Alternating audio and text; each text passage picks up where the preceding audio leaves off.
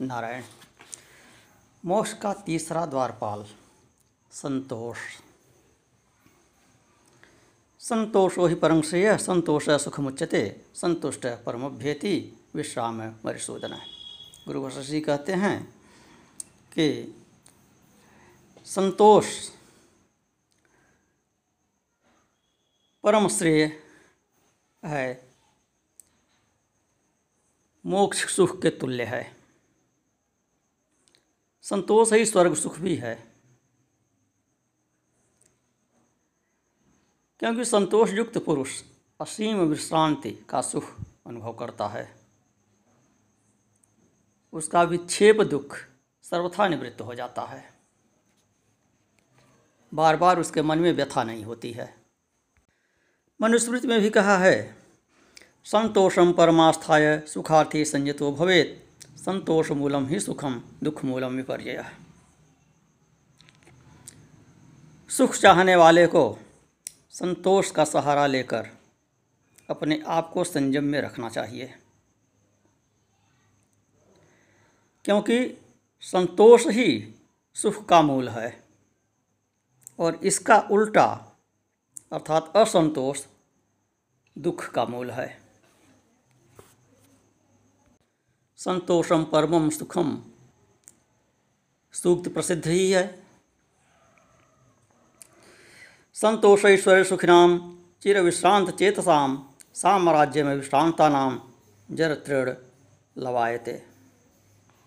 जर तृण लवायते। संतोष रूपी ईश्वर से सुखी तथा चिरकाल से विश्रांति पूर्ण चित्त वाले शांत पुरुषों को, विशाल साम्राज्य भी पुराने जीर्ण शीर्ण तिनके की भांति तुच्छ लगता है। केवल मोक्ष मार्ग में ही नहीं, व्यावहारिक जीवन में भी संतोषशालिनी बुद्धि, दरिद्रता, वियोग इत्यादि संकटपूर्ण सांसारिक जीवन में उद्विग्न नहीं होती, दुखी नहीं होती।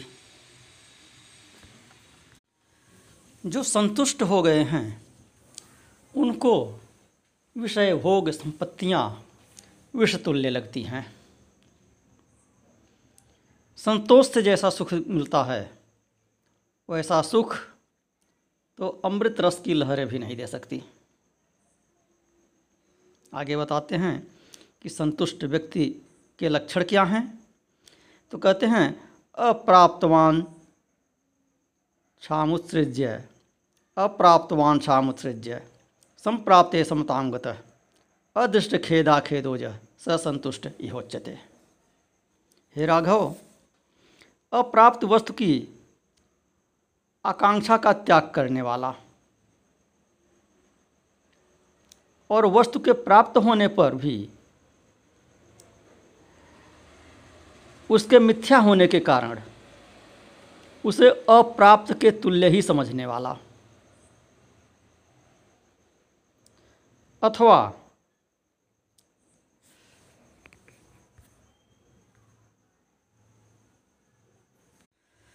प्राप्त हो न होने पर खेद न करने वाला और प्राप्त होने पर हर्ष न करने वाला। ऐसे व्यक्ति को संतुष्ट कहा जाता है। श्रीमद् भगवद गीता में भी कहते हैं, भगवान श्री कृष्ण हे अद्वेष सर्वभूतेषु। कर्मणा मनसा गिरा अनुग्रहम च दानम च शील में तत्प्रयक्षते नहीं, दूसरा संदर्भ आ गया। बहुत गीता में कहते हैं, अद्वेष्टा सर्वभूता नाम मैत्र करुण एव च। निर्ममो, निरहंकार, समदुख सुख क्षमी कि संपूर्ण प्राणियों के प्रति द्वेष न रखने वाला सबसे मैत्री रखने वाला, मित्र भाव से युक्त करुणायुक्त ममता शून्य, निर्ममो। निर्मम का मतलब यहाँ पर निरंकुश नहीं है,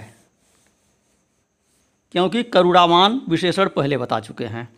निर्मम का अर्थ यहाँ पर हृदयहीन होना नहीं है। निर्मम का अर्थ जिसका ममत्व न हो किसी वस्तु में। किसी वस्तु को अपना न समझता हो, अपने से संबंध न जोड़ता हो, उसे निर्मम कहते हैं। ममता रहित। ममता से रहित अर्थात अहंकार से रहित। वस्तुओं में अपना होने का अहंकार जिसको न हो, वह निर्मम है। और निरहंकार है। अहंता से युक्त। सम दुख सुख क्षमी जिसे सुख और दुख में समान भाव रहता हो और क्षमावान हो।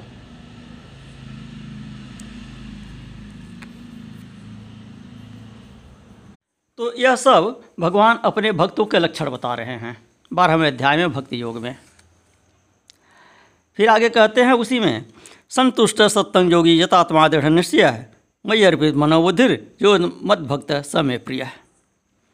कि मेरा जो भक्त सर्वदा संतुष्ट है, समाहित चित्त है, मन इंद्रिय और शरीर को वश में रखने वाला है, दृढ़ निश्चयवान है, तथा मुझमें ही जिसने मन और बुद्धि को लगा रखा है, वह मेरे लिए प्रिय है।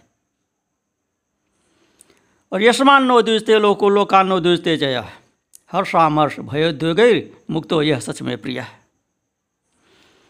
जिससे संसार में कोई प्राणी उद्विग्न नहीं होता। और जो किसी प्राणी से उद्विग्न नहीं होता, अर्थात जिसको देखकर किसी को क्षोभ नहीं होता, और जिसको किसी अन्य से क्षोभ नहीं होता, तथा जो हर्ष, क्रोध, भय और उद्वेग से रहित है, वह मुझे प्रिय है।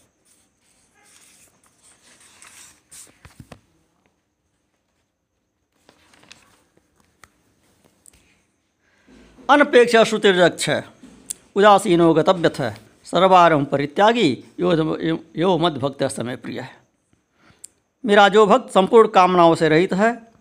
बाह्य और आंतर शुद्धि से संपन्न है। दक्ष है। संसार से उदासीन है। व्यथा रहित है।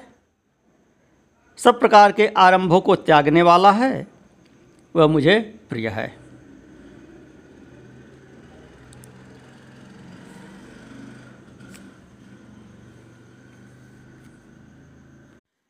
यो न हृष्यति न द्वेष्टि न शोचति न कांक्षति शुभाशुभ परित्यागी, भक्तिमान्य समय प्रिय है। जो न हर्ष करता है, न द्वेष करता है, न सोच विचार करता है, और न इच्छा करता है। जो शुभ अशुभ दोनों को सर्वथा त्याग चुका है वह भक्तिमान पुरुष ही मुझे प्रिय है। समय शत्रु च मित्रे च तथा मानापमान शीतोष सुख दुखेशु समय संग विवर्जित जो शत्रु मित्र मान अपमान, शीत उष्ण तथा सुख दुख में समान है, सब प्रकार की आसक्तियों से रहित है, वह मुझे प्रिय है। भक्त और ज्ञानी दोनों की ही देह दृष्टि नहीं रहती है, इसलिए वे समबुद्धि होते हैं। यह बात भगवद्गीता में स्थान स्थान पर कही गई है। फिर आगे कहते हैं, भगवद्गीता में ही ये तुल्य निंदा स्तुतिर्मौल्य संतुष्टो जैन केनचित, अनिकेत स्थिर मतिर भक्तिमान में प्रियो न रहे। जो निंदा स्तुति में समान है, मौनी है, जिस किसी ही वस्तु के प्राप्त होने पर संतुष्ट रहता है।